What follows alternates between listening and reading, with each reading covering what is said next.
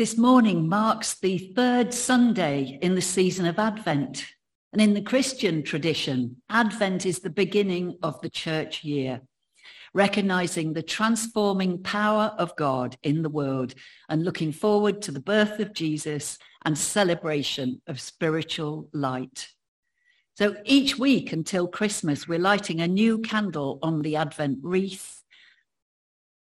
When so much asks for our attention, the lighting of one candle after another reminds us that this season must pass in its own time. Birth cannot be rushed. We have the choice to be awakened and to fully inhabit the present moment. The light of Advent grows brighter and brighter as we celebrate our coming together as a community. So this morning, I'll light the third candle, and we light this candle as a symbol of joy. Not just any simple cheer, but the experience of joy that cannot be contained. Advent asks us to proclaim our gladness as a gift to the world, even when sorrow and uncertainty abound. So may we share our hearts through our words, our music, and the way we live our lives. And let the fullness of joy lead to more freedom for all.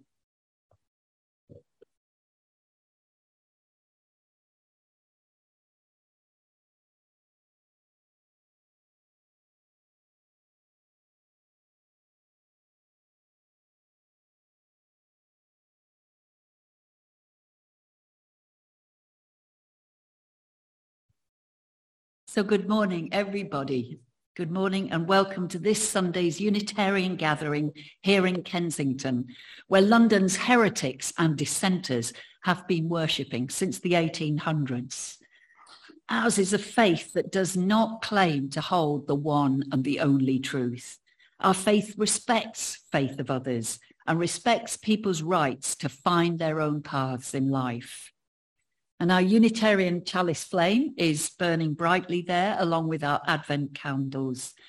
And that symbol of the chalice, the cup, it's an ancient one, as you perhaps know, But the chalice flame of Unitarians and Unitarian Universalist communities stems only from the Second World War, when the Unitarian Services Committee, helping rescue refugees from war-torn Europe, chose this chalice flame as a welcoming symbol for all people of faith and no faith. And its light beckons warmly. Its cup contains all, just as this warm and calm worshipping space contains us today. And you're all welcome here, be you here in person or on Zoom. I hope we'll all find something of worth today, some helpful realization or insight. And our service theme explores the idea of creating our own Christmas in a way that has real meaning for us, refreshing those symbols of old so we don't take them for granted or simply dismiss them as no longer relevant. So I invite you to use this next hour, if you wish, to explore the qualities that would make this Christmas, this midwinter, a time of nourishment for you, a time when your spirit both gives and receives that which will strengthen you in times of darkness, something that will soften your hearts and bring you a gentle joy. So may the stresses and the strains of our everyday lives just drop away now and leave us free to explore deeper mysteries, deeper truths, open to inspiration and the power of love. So I'm going to invite us to start by singing a traditional Advent hymn now, Hills of the North Rejoice. I wonder if this is a hymn that you remember singing at school years back. I used to love its mystical message, and it's only in recent years that I've realized that this is of course a classic Victorian hymn, which is actually celebrating the far reaches of the British Empire and looking forward to a time when Christianity would reach those farthest shores as a dominant faith. So we're Unitarians and we've changed the words. And perhaps if there is any remaining triumphalist message, let's forgive it today, but yearn instead for a world where light and love might truly reign and where all faiths be respected. So words are on your screens at home and here in church on your hymn sheets. Feel free to stand and sing or sit and simply enjoy the music, whatever suits you this morning. Hills of the North, rejoice.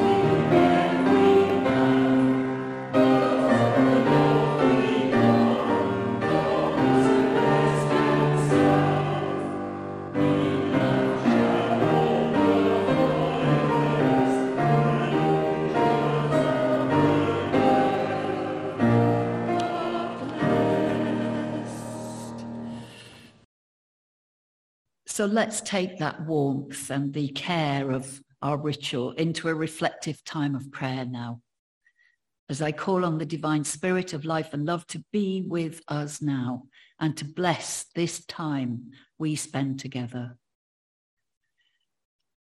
Let us pray for the needs of all those across this small planet home of ours. Those who are in great need this day. Especially any who suffer because of winter weather. Any who suffer because they experience the cruel winter of war. Or those who suffer the cold winds of oppression and violence. Oh, may all who suffer this day experience your compassion, Great Spirit, through the care that we show to one another. May this morning prayer awaken us to turn the needs of all who ask us to help this day into our personal needs and into the needs of the Spirit here on earth. May we this day be granted the wisdom to see God in all we meet. For with that sacred vision, our prayer will have no end. For it becomes our life. Blessed and beautiful are you, Great Spirit, and may your light be our sun this wintry day. Help us to loosen the cords of habits and routines from time to time so that we might be refreshed in our perceptions and opened once more to new possibilities in life. May we sing old songs as if for the first time, greet old companions as new and wondrous beings, in whose presence we are both delighted and curious. Let us take nothing for granted. That even something as the rising of the sun on a winter's dawn could encourage us to kneel in awe and wonder and gratitude for this miracle that it is to be alive. May our prayers call forth from one another the light and the love that is hidden in every heart, now and always. Amen.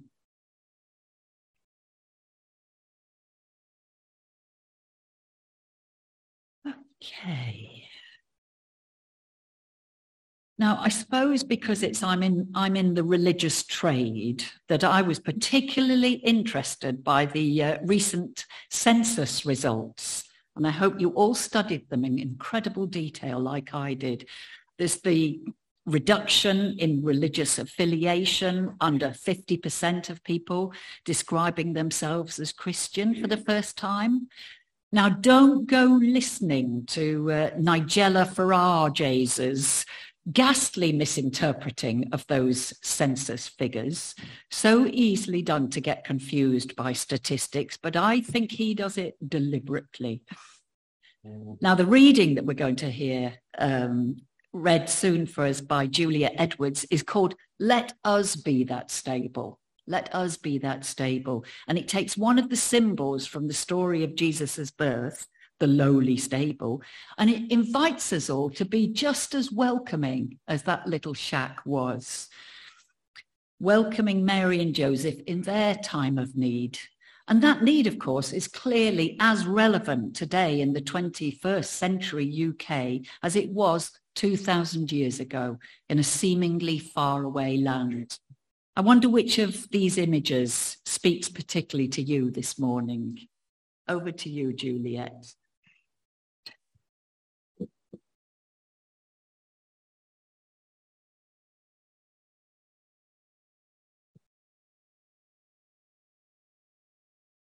It's called Today, Let Us Be a Stable by Patrick Murphyn. Today, let us be a stable Let us be the place that welcomes at last the weary and rejected, the pilgrim stranger, the coming life.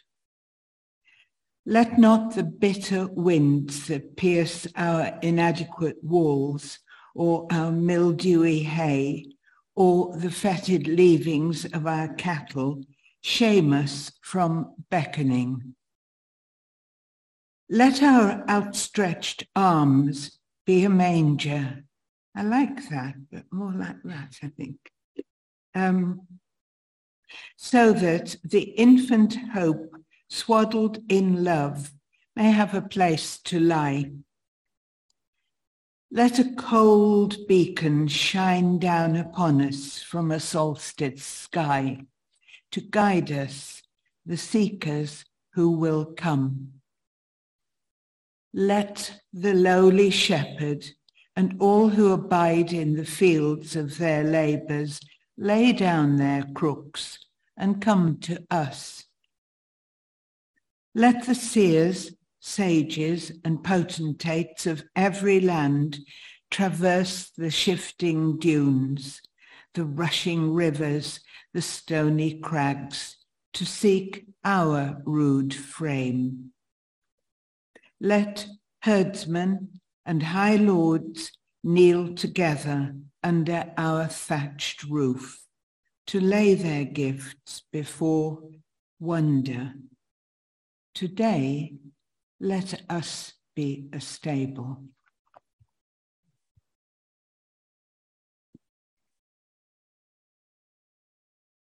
Thank you, Juliet. That was lovely. So we've got another hymn to sing now. It's an interesting one with words written by Eleanor Farjeon, the poet. And though this is regarded as an Advent hymn, yet its imagery is not particularly Christian. It seems to be more based on the mystical roots that can be found in most religions. See what you think. It's number 82 in this green hymn book, or the words will appear on your screen for those of you at home. And if it does interest you, I recommend looking up the actual poem online, because I think this version misses some of the best lines.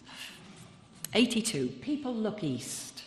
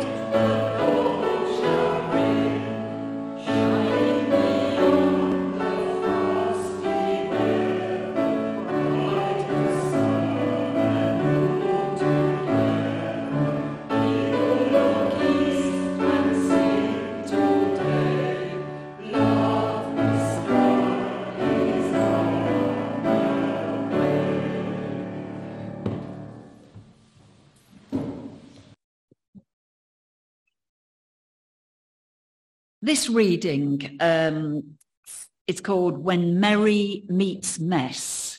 It's from the American Unitarian Universalist minister Erica Hewitt. And she starts by explaining how her life took several difficult turns when a relationship came to an upsetting end and she was then diagnosed with cancer. It was an understandably tough time for her, and yet, as Christmas approached, she found her spirits lifting just a bit, and she goes on to explain. So I haven't soured on the holidays, however, and I will not give up on Christmas for two reasons. First, long before my heart was broken and I lost my hair to chemo, I learned to shape the holidays to fit into whatever shaped hole is my heart. At times, this has required ingenuity and vigilance. The holidays, laden as they are with traditions and sacred cows, they can pull us into programmed ruts rather than genuine wonder. To ask, what do I truly need? And how can I claim my longing for joy? That can happen only when we allow ourselves to practice vulnerability and take mindful pauses. The other reason, she writes, that I won't give up on Christmas is its central message. The holy will never give up on us, her people. In fact, from Hanukkah to solstice, that's the message of most winter holy days. The holy, call it God, call it the force, call it love's impulse. The holy will never give up on us, even when we feel like curling up in a dark room and revoking our membership of the human family. If I believe that your love will never let us go, I imagine saying to the great all that is, the least I can do is to be your spy on the ground. I'll keep watch for love, for compassion, for magic, for awe, and I'll report back regularly just to feel close to you. So every one of us, Sugar Plums, has a story about the holiday blues. Crisis, loneliness, wanting to give up, being fed up of humanity. Telling our stories helps restore our wholeness. So tell yours. And while you're at it, form a plan for the coming week so that on the other side of this winter, you can look back and say, ah, here's how I made it gentler on myself. And here's where I remembered that love will show itself again and again. And her reading ends with this short prayer. You reveal yourself to us in myriad ways, O gentle one. And at this time of the year, you remind us that you'll never turn away from us. Whether our hearts are merry or miserable, may our longing keep us turning towards you and towards the presence of your love among us.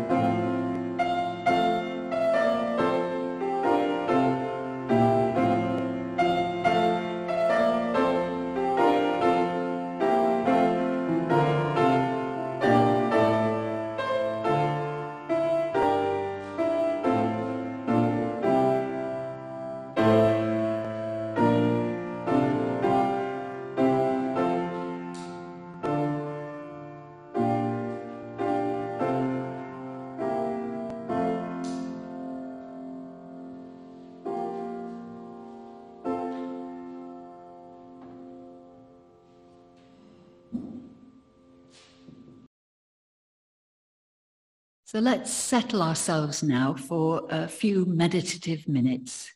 This short poem is written by someone called Jan Richardson.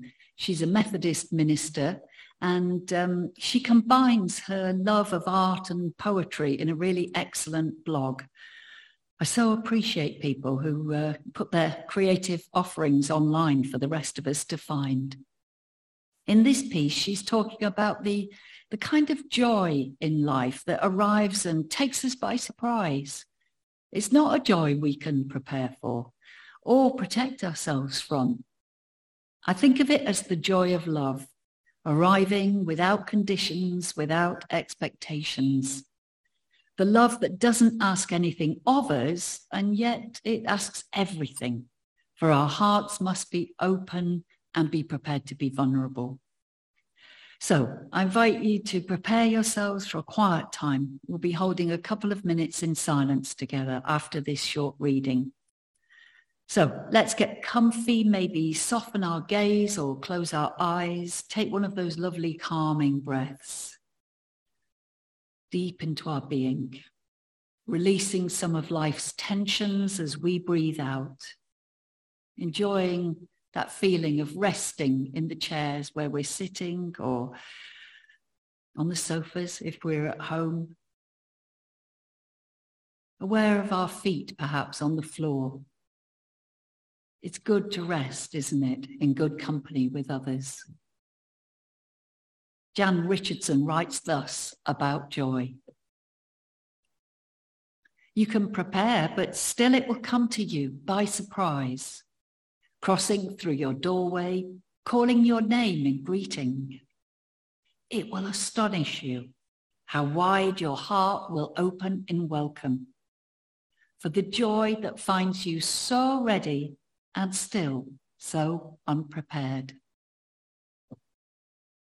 Let us be together in silence.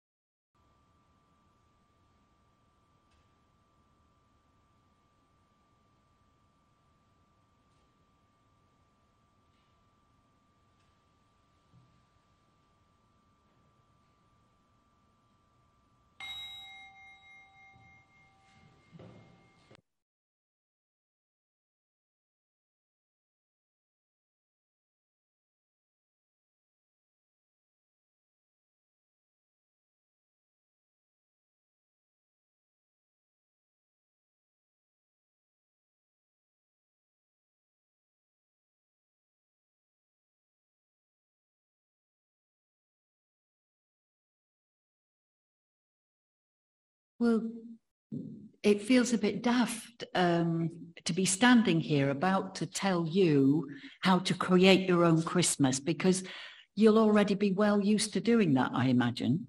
But I don't know, sometimes being reminded can be helpful. And I hope that's the case for you this morning. And if not, well, just ignore me and think your own happy thoughts. Return to some of your favourite memories, perhaps. So the key message of today's service is that it's okay for us to create the kind of wintertime we want. We can ignore Christmas or put on the biggest display of lights ever seen in the streets where we live. We can plan a fine feast or eat beans on toast. We can enjoy singing carols, or we can mutter, bah, humbug. We can buy marvelous or frugal gifts for others or ourselves, or not. It's good, I think, though, to take some time to ask ourselves, what is it? What is it that we need now? Some of us may find deep meaning in the nativity story of the birth of Jesus. Others prefer to mark the changing of the seasons on the winter solstice, the longest night, midwinter. And it's okay for us in our Unitarian communities to make up our minds about the Nativity, just as it's okay for us to make up our minds about every other aspect of our spiritual and religious lives. You will find such a wide range of diverse beliefs in a congregation like this. For some of us, the story of a vulnerable baby born in adverse circumstances being recognized by shepherds, angels, and wise ones as the child of God, that's a very important aspect of our faith. Others may not have any conventional belief in God at all. Some of us really do find our strongest expressions of spiritual connection in the natural world of our planet Earth home. It does take all sorts to be a human being, doesn't it? And it certainly takes all sorts to be a Unitarian human being. Now, I remember as a teenager studying religious education for A-level and being delighted when our teacher pointed out that it really was all right to question the historical truth of the birth of Jesus. She knew that the birth narratives that feel so familiar to some of us from the Gospels, she knew they were written down a long, long time after the alleged event, and they were embellished at various times. Now we have here today before us my knitted nativity scene, a gift from a fellow minister who felt sorry for me here in Kensington, where we haven't had a nativity display in recent years. So this minister asked a congregation member to knit it for me, and it arrived in this wonderful bag that was knitted as well, just in case any of you are feeling competitive now at this moment and would like to knit one of your own. It arrived in the post early in December. So, you know, as ministers, we do sometimes suffer from congregational envy when we think that our congregation is better than somebody else's. And, you know, nativity envy too. I thought it would be churlish to mention to the knitter that actually the donkey and the cattle that weren't knitted on this occasion, this donkey was a medieval addition to the whole story. It did not appear in the original narratives. Yeah, and the entire nativity narrative appears around 300 years after that alleged birth. So for me, the birth story is mythical rather than historical. And that takes nothing away from it as far as I'm concerned, because it's a powerful story, isn't it? Strength and fragility inverted, that imagery of a poor family seeking shelter in a cold night, avoiding a tyrannical ruler. Well, that echoes, doesn't it, with the stories of refugees to this day. So we're free, I reckon, to interpret this mythic story in our own way. And we're equally free to create the whole season in a way that's meaningful for us. So if you're here in church and have got the hymn sheet, and also this is available at the end of this script, which people can access online on our website. There are 10 questions that might guide us in designing this so-called festive season as a time that could enrich us rather than crush us. Do take those away with you to think about later. We used these questions in a course called Step into Christmas years ago now with Kensington Unitarians. What surprised us then was just how strongly some people felt about Christmas traditions. Well, this is how we always do it, etc., etc. Some people were happy with how they'd already created their own Christmas, and others were really ready for a change. One person I remember decided they just did not want to do anything about Christmas that year, and they did manage to ignore it altogether to their great satisfaction. They were fed up with advertisers showing perfect families, all happy and joyful. That just doesn't ring true, does it? And they were fed up with feeling obliged to give and receive presents when they had all they needed and did not need any more stuff. Others in that group had suffered life's inevitable losses of partners, friends, family or neighbours. And doesn't Christmas bring back memories at times? Happier memories, sometimes the really sad memories too, sometimes the really painful ones. These losses need acknowledging and honouring before we can perhaps then take a step beyond, knowing that life is forever changing. Nothing can stay the same. And we do also have to recognise that some people cannot have the lives they want. Some folks have duties and real limitations that can't be shrugged off so simply.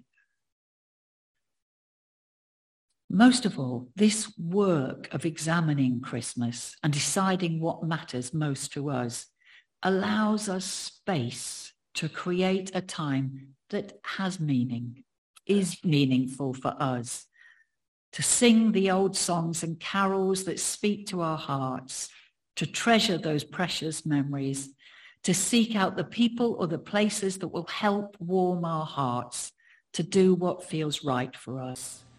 Then we've touched a deeper part of life, way beyond consumerism's frenzied messages. Then we'll truly have discovered, I think, what's needed now. Amen. And we're not going to sing The Little Donkey. Oh, no, no, no. We're going to sing that wonderful tune that you'll recognise as Beethoven's Ode to Joy. It's hymn number 117 in the Green Book.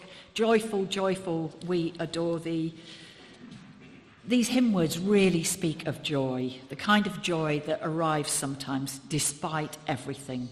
That card unexpectedly received, the joy of a stranger's intervention, the joy of a bird song on a cold day or a scampering squirrel. So sing if you so wish and think of your sources of winter joy.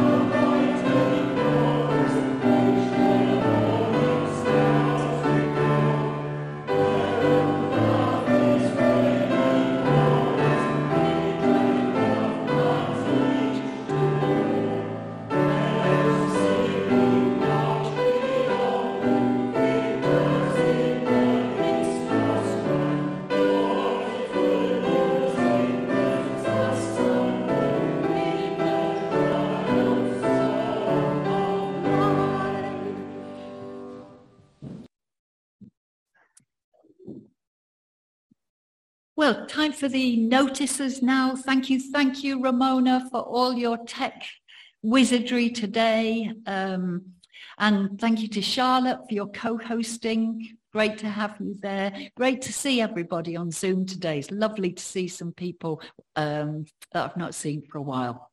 Warmed my heart. Thanks to Juliet for reading and to dear Peter for playing for us. Thank you. For those of you who are at church in person, we'll be serving warm drinks and biscuits after the service if you want to stay and chat. We're always looking for more people to help with volunteering tasks. So if you feel something tugging at your heartstrings, just talk to somebody about how you can volunteer for something. And there'll be virtual coffee on Zoom with Charlotte too. So do hang around, those of you online, for a chat. Plenty of small group activities happening. There's the usual Wednesday coffee morning online at 10:30. You're always welcome to join Jane's Heart and Soul sessions on Friday and Sunday evening. I think this week's theme is creativity, and you can get all the details of all of this either on the back of your order of service sheet or in the Friday email. Now, next Sunday is the carol service. We all enjoyed singing carols so much today that you're going to get to sing more next Sunday. And there'll be the quartet of singers. So feel free to bring friends who like a sing-along as well. And next Sunday will be quite a festival of singing, because after that there's Margaret's singing class straight after the service at noon, and then Marilisa's Many Voices Choir at 1:30, which is meant to be excellent too. And don't forget, there'll be the traditional Christmas Eve carol service at 5 p.m. Let Jane know if you're going to be there, because we can get the chairs sorted. And Heidi, I think you're organising a meal. And don't forget, the West London Green Spirit Group are going to be holding their winter solstice gathering here on Wednesday, the 21st of December. We're planning to meet at 1 o'clock for a shared meal, and then a kind of workshopy spiritual gathering 2 till 4. And then miraculously, the sun's going to shine and we're going to watch it going down just on the main road up there. Carolyn, would you like to come and, yeah, do take your mask off and then. Wow. Hello everyone. On Zoom over the Christmas period, I'm putting on some group meetings, especially for people on your own. It's will happen on Christmas Day twice, in fact.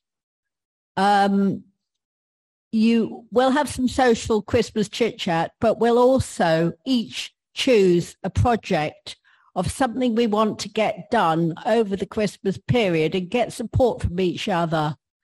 If you want to join it, I have it's going to be on the weekly email come Friday, but if you're writing it down, Zoomers or anyone, Carolyn Appleby 37 at outlook.com to inquire about joining this temporary group.